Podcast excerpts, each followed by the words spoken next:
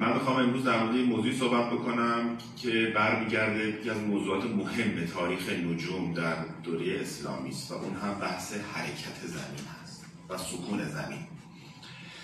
اینکه آیا دانشمندان قدیم دانشمندان ایرانی و دانشمندان دوره اسلامی آیا به نظریه حرکت زمین اعتقاد داشتند یا نداشتند و بعد به طور خاص می‌خوام در مورد نظر ابوریحان بیرونی در این زمینه در واقع اشاره بکنم. بر اساس چند تا از آثار مختلفش که به این موضوع اشاره کرده.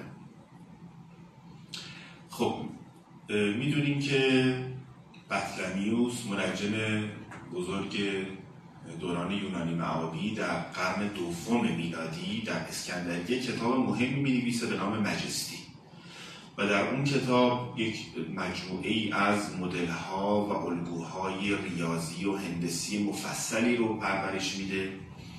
برای اینکه بتونه حرکات سیارات رو در آسمان به طور کمی و ریاضی در واقع تبیین بکنه و حتی بتونه پیش بینی بکنه. بر اساس رصدها و اندازه‌گیری ها این کار انجام میشه. و یک مجموعه و نظام بسیار بزرگ و از کنم دقیق حداقل بر اساس استانداردهای دقت در اون زمان این کتاب نوشته میشه و کتابی است به حتی به معنی امروزی کلمه تا حد زیادی میشه گفت کتابی است علمی. که تلاش می‌کنه نظریات در واقع پیش از خودش رو تجمیع بکنه اشکالات اونها رو رفع بکنه اونهایی که مورد پذیرشش هست رو میاره. و این کتاب میشه مبنای نجوم در دوران قرون میانه اسلامی و دوران در چه در ایران چه در بقیه سرزمین هایی که اون زمان این کتاب رو به زبان عربی دریافت می‌کنن. چون این کتاب مجلسی تو قرن حدود قرن سوم دو سه بار به عربی ترجمه میشه و میشه مبنای در واقع نجومی که توی نجوم و شناسی هندسی توی اون داره.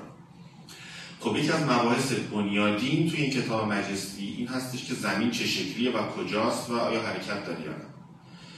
خب نظری مطلمیوسی بوده که زمین شکل کروی داره. برخلاف اون نظری که ما فکر می‌کنیم گالیله اولی بار گفته زمین کرویه. کرویت زمین مال دانش فیلسوفای پیشا سقراطی است. تا زمان ارسطو و بعد بطلمیوس اون رو دوباره کرویت زمین رو مطرح می‌کنه ولی معتقده که زمین کروی در مرکز عالم به طور ساکن قرار گرفته و نمی‌تونه هیچ حرکتی داشته باشه. این که می‌گفته زمین در مرکز عالم هم باز به خاطر نبوده که مثلا چون انسان اشرف مخلوقات و اینها مثلا دلایل کلامی نداشته برای مرکزیت زمین. بلکه باز از دلایل مشاهدتی و رصدی استفاده می‌کنه. میگه اگه زمین در مرکز عالم قرار نگرفته باشه ما آسمون رو به شکلی متفاوت از اون چیزی که الان می‌بینیم خواهیم دید. به خاطر همین زمین باید در مرکز باشه و از اون مهمتر این که نه حرکت انتقالی داره و نه حرکت وضعی یعنی نه جاش تکون می‌خوره این ور ور میره. چه دور خورشید چه هر جای دیگه و نه اینکه دور خودش میشه دور خودش هم هیچ حرکتی نداره. استدلال بطلمیوس برای سکون زمین برمیگرده به این نکته که اگر زمین بخواد حرکت بکنه اجسامی که از زمین جدا میشن باید از زمین عقب بمونن. یعنی مثلا یه پرتابه ها پرنده که روی شاخه نشسته و از شاخه درخت جدا میشه و پرواز می‌کنه. ابرهایی تو آسمون اگر زمین بخواد بچرخه با سرعت خیلی زیادی باید بچرخه. حالا در درجه اول در مورد حرکت وضعیش یعنی فرض کنید شبانه روز به جای اینکه به خاطر چرخش خورشید به دور زمین باشه شبانه روز به واسطه چرخش زمین به دور خودش بخواد اتفاق بیفته. یعنی در هر 24 ساعت زمین با که در واقع محیطش تو قسمت استوایی حدود 44 هزار کیلومتره و عددی که بطلمیوس و بقیه منجمان هم داشتن چیزی در همین حدود بود خیلی عجیبه که زمین با این بزرگی بخواد به دور خودش بچرخه. خب اگه زمین بخواد به دور خودش بچرخه اجسام زمینی باید سرعتشون خیلی زیاد باشه. تا بتونن از زمین عقب نمونن. یعنی یه پرتابه مثلا تیری سنگی پرتاب بشه. ابرهایی که تو آسمون هستن. اینها هیچ وقت نمی‌تونن چون سرعتی رو بدونی که به زمین متصل باشن پیدا بکنن. در نتیجه همین که پرنده ها از زمین عقب نمیمانند پرتابه یا سنگ ها و تیرها از زمین عقب نمیمانند نشون میده که زمین ثابته. این استدلال بطلمیوس بوده در کتاب مجستی که به زبان عربی ترجمه میشه به دست همه می‌رسه. ولی علاوه بر این استدلال استدلال دیگه رو هم بطلمیوس اضافه می‌کنه و اونم اینه که زمین یک جسم بسیار بزرگ خیلی سنگینه. در حالی که افلاک که خورشید و ماه و ستارگان رو به دور زمین میچرخونه اما سبکن در نتیجه چرخش اونها خیلی ساده تره تا اینکه زمین بخواد به دور خودش بچرخه. فلک در واقع یک جور ماده ای از عنصر پنجم تصور می‌شد در فلسفه ارسطویی. که مثل یک کره یا مجموعه ای از کرات که هر کدوم از اون کرات رو فلک های متعدد می‌گفتن و مثل شیشه نامرئیه و جامده ولی خب جنسش از شیشه نیست جنسش از عنصر پنجمی است به نام اسیر. و این اینا دور زمین میچرخن و ستارگان و ماه سیارات که به اونها چسبیدن رو به دور زمین میگردونن. تصور بر این بود که اونها سبک ارس بطلمیوس اینجوری استدلال می‌کنه که اون که افلاک سبک هستن پس می‌تونن با سرعت خیلی زیادی به دور زمین بچرخن ولی که ما فرض بکنیم که زمین که از سنگ و خاک ساخته شده با اون سرعت عجیب دور خودش بچرخه خیلی قابل قبول نیست. خب این کتاب زمانی که ترجمه میشه و میاد به دست مسلمان می‌رسه بعضی از دانشمندان و منجمان توی زمینه و استدلالهای بطلمیوس اظهار نظرهایی کرد یکی از اولین کسایی که توی این در این زمینه حرف زده توی بعضی آثار مختلفش ابوریحان بیرونی است خب. ابوریحان حالا من توی چند تا اثرش میگم. توی یکی از آثار بسیار مهمی که شاید اسمشو شنیده باشید کتاب استیاب که کتابی است درباره اسطورلاب ها توی اون کتابش یه قسمتی داره که در مورد اسطورلاب های مختلف که صحبت می‌کنه می‌رسه به یک اسطورلابی به نام اسطورلاب زورقی. از ابو سعید سجزی که همین الان نامی هم از او برده شده ریاضیدان بزرگ اهل سیستان.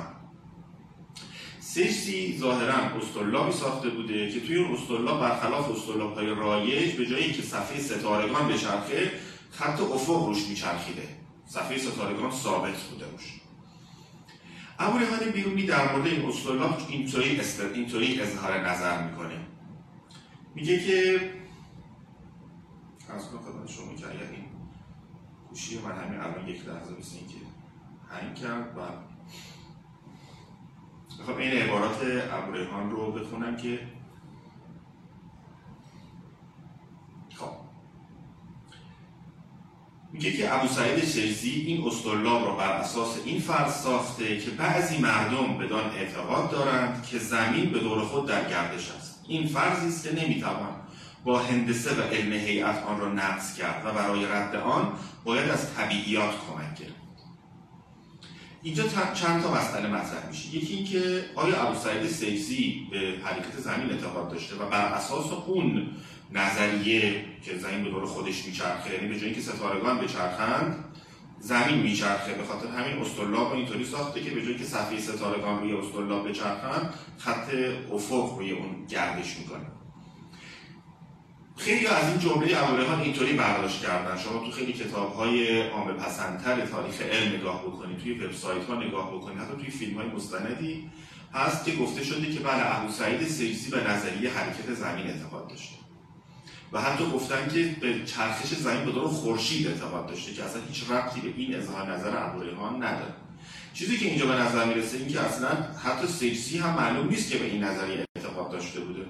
و این داشته باشه. بلکه صرفا داره میگه بعضی مردم به این نظریه اعتقاد دارن و ابو سعید بر اساس این فرض استرلابش رو ساخته نکته دوم اینه که ابوریحان اظهار نظر شخصیش اینه که با علم هندسه و هیئت نمیشه حرکت زمین رو رد کرد و فقط با علم طبیعیات میشه ردش کرد. این یعنی چی؟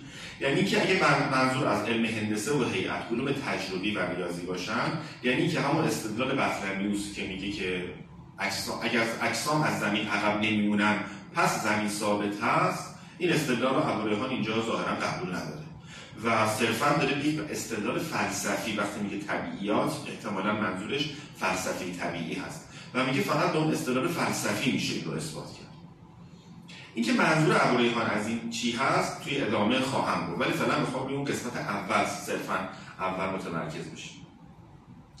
خب سالها بعد ابوریحان بیرونی چند رساله دیگه هم در مورد استرلاب ها نوشته. یکی از این رسائل که به تازگی یکی از فارغ تحصیلان پژوهشکده تاریخ علم که توی هلند ایشون دکتری می‌خوند روی این رسائل رسائل رسائل جدید ابوریحان کار کرده به نام تطریق فی صنعت استرلاب اگه اسمشو درست بگم اونجا می‌بینیم باز ابولی ها در مورد استرلاب زورقی دوباره حرف و اونجا یه مقدار حرفهای متفاوتی می‌زنه نسبت به حرفهایی که در استیعاب گفته بود.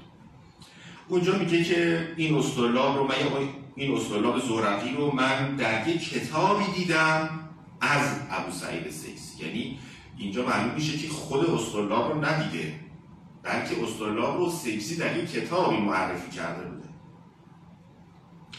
و از در کنار اون یک استرلاب واقعی زورقی هم دیدم که یه آدمی به نام جعفر ابن محمد ابن جریر ساخته بوده. یعنی یه دونه استرلاب زورقی دیده بوده که ساخته کسی دیگری است و کتابی هم از سیسی دیده بوده در معرفی این استرلاب میگه این استرلاب ساخته شده ای که من دیدمش معرف نبود یعنی تاریخ نداشت. معلوم نبود که کی ساخته شده و من اصلا نمی‌تونم مطمئن باشم که اصلا این اختراع خودش سیسی باشه. ممکنه اختراع اون نباشه و قبل از او کسی اختراع کرده باشه. نمی‌دونم آیا او تابع بوده یا مطبوع بوده توی این ساختن این استرلاب و جالب اینه که میگه که حتی نمی‌دونه. یعنی میگه که فانه لم یکن یعتدی به حقیقت مبنى امر فی. میگه حتی سیسی متوجه نبوده که این استرلابی که حالا توی کتابش معرفی کرده مبنی بر یک حقیقت مبنی بر یک امر دیگری است که اون نظریه ارجبهند هندی است. که بعد توضیح میده نظریه ارجبهند یا آریا بهاتا نظریه است که یک منجم هندی بوده که معتقد به چرخش زمین به دور خودش بوده. و اون نظریه رو اشاره بهش می‌کنه و چیزی که اینجا مهمه اینه که میگه اصلا معلوم نیست که سجزی به همچین اصلا این نظریهش رو بر مبنای این ببخشید استرلابش رو بر مبنای اون نظریه ساخته باشه. چون ظاهرا اصلا تو کتاب این نظریه هم حتی اشاره نکرده بوده. خب اگه اینطوری باشه ما می‌تونیم مطمئن باشیم که پس سجزی اصلا نگاهی به این نظریه نداشته. بلکه صرفا ابزاری ساخته بوده که حالا می‌تونیم حدس بزنیم چون که مثلا ساختن استرلاب زورقی ساده تر از ساختن یک استرلاب معمولی است. چون صفحه انکبوتی دیگه لازم نیست داشته باشه و صفحه انکبوتی خودش صرف, صرف وقت زیادی از صنعتگر فلسکار می‌بره که بتونه اون رو در واقع بسازه. در ادامه میگه که این نظریه که حالا مثلا حرکت روز شبانه روزی رو به که به آسمان نسبت بدیم بگیم که زمینه که داره در شبانه روز رو خودش میچرخه این نظریه رو بطلمیوس رد کرده. در مقاله اول مجلسی خودش رد کرده و بعد شروع می‌کنه میگه که بعد این اصطلاح چجوری کار چه شکلی اصلا شکل شمایش چیه و دیگه از بحث حرکت زمین دیگه خارج میشه. و اون جمله‌ای که توی استیاب گفته بود که رد کردن حرکت زمین رو فقط میشه با فلسفه طبیعی انجام داد اینجا دیگه اون حرف رو هم نمی‌زنه. با سکوت از کنارش عبور می‌کنه. خب. اینجا به نظر می‌رسه که ظاهرا یا نظر ابوریحان تغییر کرده بوده و معتقد بوده که میشه با همون حتی آزمایش های تجربی که اجسام از زمین عقب نمیمونن سکون زمین رو اثبات کرد. یا اینکه به هر دلیل دیگه ای فکر کرده که اینجا باید در این زمینه سکوت بکنه و وقتی به آثار دیگه ها مراجعه می‌کنیم یه مقدار می‌تونه برای ما روشن کننده باشه. خب توی کتاب مهمترین کتاب نجومی ها کتاب قانون مسعودی که پر محاسبه ترین و حسابی ترین کتاب نجوم ریاضی او و شاید در تمام دوره اسلامی شاید باشه از بعضی جهات توی اون کتاب هم در قسمت اول به بحث حرکت زمین اشاره می‌کنه همراهی و جالبه که به همون شیوه بطلمیوس سکون زمین رو رفت می‌کنه. یعنی که اجسام چون از زمین عقب نمیمانند نشون میده که زمین حرکتی نداره. ولی نکته خیلی جالبی رو ما می‌بینیم که در کتاب قانون قانون مسعودی بهش اشاره می‌کنه. اونم اینه که میگه که من از یکی از مبرزان در علم هیئت من المبرزین فی علم هیئت. میگه از چنین شخصی شنیدم حالا عبارت شنیدن رو شاید به کار نبرده باشه. یعنی کسی از اونها شدی گفته حالا که شنیده بوده یا خوانده بوده از او و هیچ ولی هیچ اسمی از اون آدم نیورده. میگه که این آدم گفته بوده که میشه فرض کرد اجسامی که رهاشون می‌کنی و میفتن دو تا حرکت داشته باشن یک حرکت طبیعی در جهت حرکت زمین و یک حرکت در جهت مرکز زمین. اینجا معلوم میشه که ابوریحان داره می‌خواد حتی اون استدلال فلسفی و فلسفی طبیعی رو هم رد کنه استدلال فلسفی طبیعی چیه؟ حالا من چون نمی‌خوام حالا خیلی وارد جزئیات چیز بشم داستان فقط این هستش که زمین نمی‌تونه به دور خودش تب... به طور طبیعی به دور خودش بچرخه. چرا؟ به خاطر اینکه وقتی میگه تیکه سنگ و برمی داریم می‌بینیم که اون طبعش به سمت اینه که به سمت زمین مرکز زمین بیفته. هر تیکه سنگی رو شما از زمین بردارید وقتی رهاش بکنید مستقیم بخواد به سمت مرکز زمین بره. نمی‌بینیم که بخواد این وری حرکت بکنه که طبعش اصلا یه طبع داره و اونم حرکت مستقیم به سمت مرکز عالم.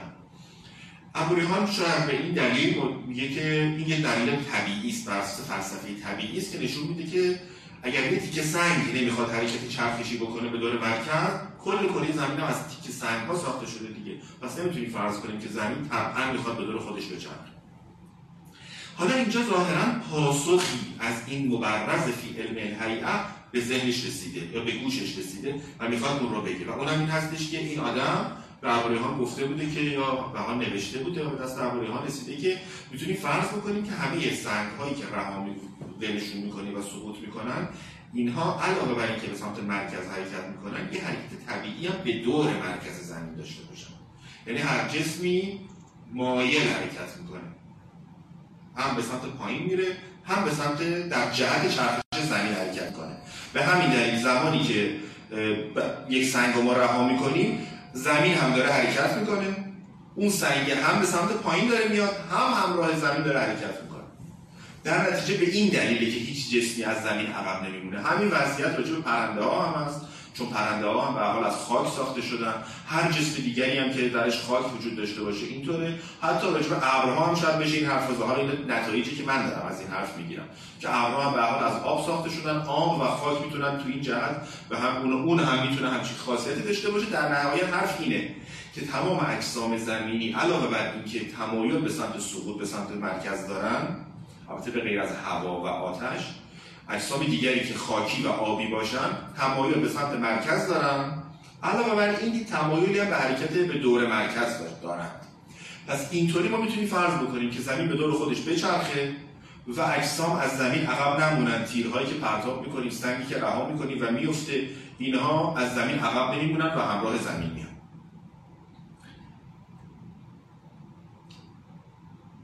جالبه که ابو ریحان میگه که اگه فرض کنیم اجسام داره هر چون حرکتی به سوی شرق باشن یعنی زمین چون از زمین از غرب به شرق باید بچرخه اون وقت حرکت دادن اجباری پرنده ها و اجسام به سمت غرب مشکل خواهد بود. یعنی یه سنگی رو اگر ما بخوایم به سمت غرب دستمون به سمت غرب ببریم چون این تمایل به سمت شرق داره سختتر خواهد بود تا اینکه اونو بخوایم هم به سمت شرق حرکت بدیم. که خب این خیلی شاید درست به نظر نرسه به خاطر اینکه خود ما هم همراه زمین داریم توی این حرکت شرکت می‌کنیم و در نتیجه ما هیچ وقت اون تمایل رو حس نخواهیم کرد مگر اینکه دیگه همراه زمین حرکت نکنیم. ولی به هر حال ظاهرا ابوریحان این نظر رو با این استدلال که خیلی دقیق درست نیست به هر حال رد می‌کنه ولی این رو به هر حال آورده توی کتاب قانون مسئولیش حالا اون زمان شاید در زمان نوشتن قانون مسئولی مخالف بوده. بعدها فکر کرده که نه نمیشه با این حرف مخالفت کرد. و همچنان شاید توی زمانی که کتاب رساله تطریق رو می نوشته که عباراتی رو ازش نقل کردم شاید اونجا دیگه با این موضوع موافق نبوده و فکر می‌کرده که ما نمی‌تونیم همچنان حرکت زمین رو رد بکنیم. البته حواستون باشه. اینکه کسی بگه دلایل سکون زمین کافی نیست به معنای نیستش که به حرکت زمین لزوما اعتقاد داره. صرفا داره که دلایل اون توی زمین کافی نیست. جالب هستش که حتی در مورد اون استدلال ابوریحانی اون استدلال بطلمیوس که می‌گفت زمین بسیار سنگین هست و زمین سنگین نمی‌تونه بچرخه و افلاک که سبک هستن می‌تونن بچرخن اونجا اتفاقا دوباره نظری آورده خلاف نظر بطلمیوس و توی کتاب قانون توی صفحه 49 تا 50 اونجا صحبت می‌کنه از اینکه اساسا سبکی و سنگینی اجسام در عالم چیزی نسبی بستگی به موقعیتشون داره. مثلا یک فلک در وقتی که در تو مکان طبیعی خودش قرار داره طبق سخن عرستو نه سبک نه سنگینه. سبکی و سنگینی بستگی به تمایل اجسام تو حرکت طبیعیشون داره. اگه یه جسمی رو رها کنی بیفته پایین ارسطو بهش میگه سنگین. اگر رها کنیم بره بالا بهش میگه سبک مثل آتش. یا آب یا مقداری از هوا که داخل آب یا داخل زمین فرو کرده باشیم تمایل طبیعیش اینه که به سمت بالا حرکت کنه. پس میشه سبک. حالا جسمی که به مکان طبیعی خودش رسیده باشه مثل فلک که تو مکان طبیعی خودش هست یا زمین که تو مکان طبیعی خودش هست در این حالت دیگه نه سبک و نه سنگین محسوب میشه. و اگه اینطوری باشه دیگه اون استدلال بطلمیوس که می‌گفت افلاک چون سبک هستن راحتتر میچرخن و زمین چون سنگین سختتر میچرخه. پس بهتره که حرکت شبانه روزی رو به افلاک نسبت بدیم. تا به زمین این حرف هم خود به خود رد میشه. جالبه که همین بحث در مورد سبک و سنگین بودن افلاک یکی از سوالاتی که ابو توی اون مجموعه الاسئله و الاجوبه از ابو از ابن سینا می‌پرسه و میگه نسبک و نسنگی بودن افلاک یعنی چی؟ و اونجا ابن سینا این توضیح رو براش میده. میگه یه تیکه از فلک رو بکنیم بیاریم رو زمین اون وقت سبک محسوب میشه. چرا؟ چون ولش بکنیم میره به سمت بالا که برسه به مکان طبیعی خودش. ولی تو مکان خودش نسبک و نسنگین نکته جالب تری که حالا ما می‌تونیم دیگه اینجا دیگه خیلی تاریخ علمی نیست صرفا اینه که ما می‌تونیم کاری که اینا کرد حرفی که اینجا می‌زنه رو به نظرمون بیاد که ظاهرا بین جرم اینرسیک و جرم گرانشی تفاوتی که وجود داره اینجا در نظر گرفته نشده. به هر حال این که زمین نمی‌تونه به چرخه بیشتر برمیگرده به اینرسی که زمین در برابر چرخیدن داره نه سنگینیش واسه افتادن. و این دو تا مفهوم کاملا متفاوت هست. یعنی فیزیک نیوتنی به ما یاد داد که این دو تا مفهوم از هم جدا بکنیم. ولی خب اون زمان این دو تا مفهوم ظاهرا از هم دیگه جدا نبودن و خیلی به هم دیگه متصل بودن. نتیجه ای که میشه از این حالا این چند تا شاهدی که من توی آثار ابوریحان پیدا کردم گرفت اینه که ابوریحان مثل بسیاری دیگه از منجمان زمان خودش مطمئن به سکون زمین یا حداقل با دلایل سکون زمین همچنان مشکل داشته و فکر میگرده که میشه وارد بحث شد با این دلایل. و جالبه که چند قرن بعد از ابوریحان منجمانی که تو رصدخانه مراقع یه مدتی از زندگیشون بودن و بعد آثاری نوشتن چه حالا چه خود خواجه نصیرالدین توسی چه معیدین ارزی و چه خواهی و چه قطب شیرازی به ویژه و بعد کسایی که این سنت رو ادامه دادن اونها کسایی هستن که این شکیات ابوریحان به دلایل سکون زمین بطلمیوس رو ادامه میدن. و خواجه نصیر اولی کسی هستش که دلایل بطلمیوس رو برای سکون زمین کنار می‌ذاره و میگه فقط دلیل فلسفی کافی است. قطب الدین در خلاف جهت رو میگه. اتفاقا فقط دلایل تجربی است که سکون زمین نشون میده و دلایل فلسفی طبیعی نمی‌تونن این کارو بکنن. و بعدها شبیه همین استدلال ها تو کتاب کوپرنیک که اولین کسیه که به به طور جدیتر نظریه حرکت زمین رو مطرح کرد ظاهر میشه و بعضی جاها استدلال های کوپرنیک به قدری شباهت داره به استدلال های خواجه که بعضی میگن که احتمالا به طریقی این بحث خواجه به نزد کوپرنیک رسیده بوده. با این تفاوت که کوپرنیک حرف خواجه رو قبول داشته در اینکه دلایل تجربی نمی‌تونه سکون نشون بده ولی دلیل فلسفی می‌تونه نشون بده رو هم قبول نداشته. در نتیجه کوپرنیک راه رو باز می‌کنه برای اینکه ما به نظریه حرکت زمین اعتقاد پیدا بکنیم و کوپرنیک علاوه بر اینکه نشون میده دلیل بطلمیوس کافی نیست سعی می‌کنه دلایلی رو اضافه بکنه که نشون بده حرکت زمین رو باید قبول بکنیم که این خودش دوباره یه مرحله دیگه است. مرحله این که ما فعلا بگیم دلیل کافی نداریم واسه که تصمیم بگیریم تا مرحله بعد که بگیم که دلایلی هم داریم که نشون میده حرکت می‌کنه حتما زمین. و هر این مسیر بسیار پرپیچ و خمی بوده که نظریه‌ای که امروز به نظر ما خیلی ساده میاد که زمین تا معلومه که به دور خودش میچرخه به دور خورشید هم میچرخه به دور مرکز کهکشان هم میچرخه و اینا. خیلی مسیر پرسنگلاخی رو طی کرده در طول تاریخ علم و نظریاتی که شاید به نظر ما خیلی ساده بیان قرنها طول کشیده تا ذهن بشر بتونه اونها رو از پیچ و خم دلایل و استدلال ها و عقاید فلسفی و ریاضی زمان خودش حرکت بده و نظریات تحول پیدا بکنه. چیزی که اینجا مهمه این نیستش که ابوریحان بیرونی آیا با این نظریه درست حرکت زمین موافق بوده یا نبوده. چون نظریات علمی در طول تاریخ دائما تغییر می‌کنن درست بودن و غلط بودن نظریات در درجه اول در واقع ملاک ما واسه قضاوت درباره کار دانشمندان قدیم نیست. بلکه پیروی از روش علمی هست. و استدلال درست هستش که کار علمی دانشمند رو نشون میده. نه اینکه حالا صرفا آیا یه طرف یه نظریه‌ای داده که نسبت به علم امروز درسته. مثلا مثل جوردانو برونو که یک سری حرفایی زده بوده که بعض از اون حرفها اتفاقا امروز درسته. ولی دلایلی که واسه اون حرفا عرضه می‌کرده به هیچ وجه از جنس دلایل علمی مثلا نبوده. تاریخ علم بیشتر به روش علمی شاید توجه داره تا اینکه چه نظریه‌ای حالا درست بوده یا غلط بوده. چون اینجوری اگه ما بخوایم همش این نظریاتی که نسبت به علم امروز ما درست هست رو فقط در واقع کار علمی بدونیم و وقت یه کل تاریخ علم رو باید کلا قیچی کنیم بذاریم کنار و این اصلا دیگه باعث نمیشه که ما بفهمیم داستان تاریخی تحولات نظریات علمی چه بوده. ببخشید اگر مقداری طولانی شد و تشکر می‌کنم که وقت خود